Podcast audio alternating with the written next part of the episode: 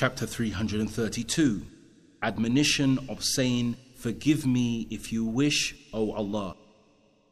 1743 Abu Huraira radiyallahu anhu said, Allah's Messenger sallallahu alayhi wasallam said, You must not supplicate, O Allah, forgive me if you wish.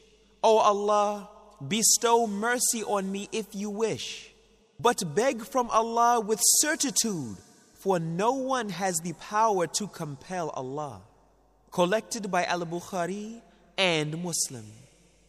Another narration of Muslim is a supplication should be made in full confidence, and one should persistently express his desire before Allah in his supplication.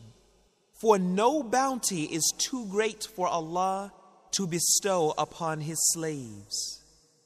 Commentary The statement, beg from Allah with certitude, means that one should not pray with ifs and buts, but should make a definite prayer and insist upon it.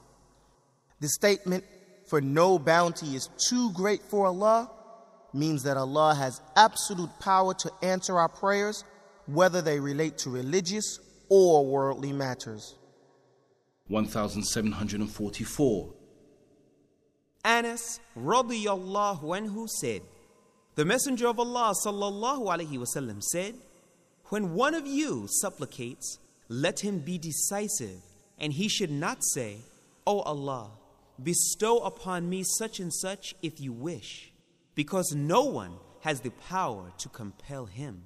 Collected by Al Bukhari and Muslim. Commentary One should pray to Allah with full confidence that He will answer his prayers. One should also persist in praying and never give in to despair.